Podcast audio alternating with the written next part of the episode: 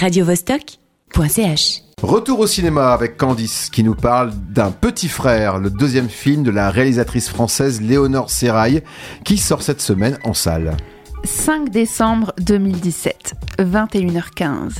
Je suis au cinéma du Grutli pour l'avant-première de Jeune femme, présentée par sa réalisatrice Léonore Serrail. C'est son scénario de fin d'études et sa première réalisation. Laetitia Doche crève l'écran et le film remporte la caméra d'or à Cannes. Jackpot pour la jeune réalisatrice. 16 janvier 2023, 9h30. Je suis au Scala pour la séance de presse de son deuxième long métrage, Un petit frère. Comme d'hab, je n'ai rien lu sur le film avant et surtout, je n'ai pas regardé la bande-annonce. Je ne savais donc pas que ce film n'avait rien à voir avec le précédent. Je m'attendais à un récit intimiste d'une jeune trentenaire déglinguée. Pas du tout. Virage à 180 degrés. Alors c'est quoi ce film? Ça commence à Paris. Seul point commun avec le premier film. On est en 1989. C'est le soir de l'arrivée en France de Rose et ses deux enfants, venus de Côte d'Ivoire, dans l'espoir d'une vie meilleure.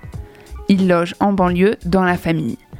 Oubliez tous les films sur l'immigration et la banlieue, ça n'a rien à voir. Et alors ça ressemble à quoi? À rien, justement. C'est une toute nouvelle manière de raconter la migration. Une histoire très simple en réalité. Sans parti pris, sans jugement, sans politique, sans misérabilisme. On suit le destin de Rose et ses deux fils, Jean et Ernest, sur 30 ans, et on les observe. Ils deviennent des personnages de romans, et l'histoire se tisse autour d'eux, dans le temps et dans l'espace.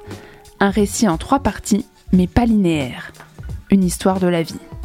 Alors oui, l'histoire de l'immigration va forcément rattraper les personnages un à un, à base de contrôle d'identité, de fractures sociales ou de désillusions amères.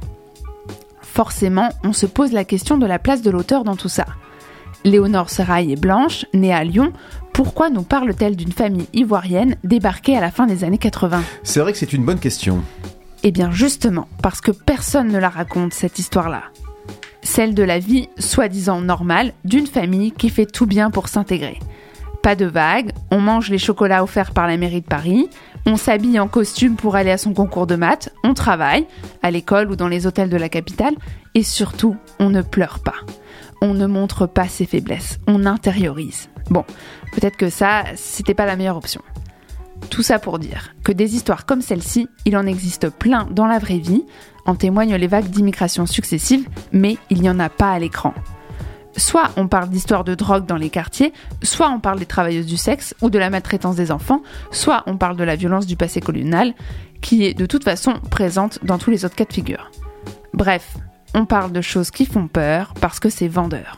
Et donc c'est quoi le lien de Léonore Serrail avec cette histoire? En fait, elle s'inspire de l'histoire de son partenaire et de sa famille. Donc oui, quelque part, il y a un lien, même si ce n'est pas direct.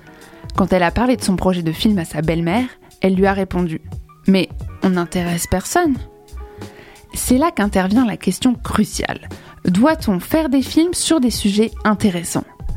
Est-ce que les gens s'intéressent à des créatures bleues qui vivent sous l'eau et qui doivent faire la guerre aux humains? Dans la vraie vie, non.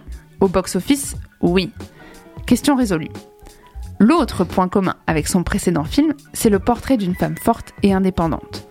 Rose ne se laisse pas faire. Elle fume, elle boit, elle refuse qu'on lui dise avec qui se marier, elle profite de sa liberté de femme et laisse ses enfants se débrouiller tout seuls. Finalement, dans ce contexte, c'est aussi rare de voir ce genre de personnage libéré et déterminé. Alors, même si a priori le sujet ne vous passionne pas, allez-y quand même. radiovostok.ch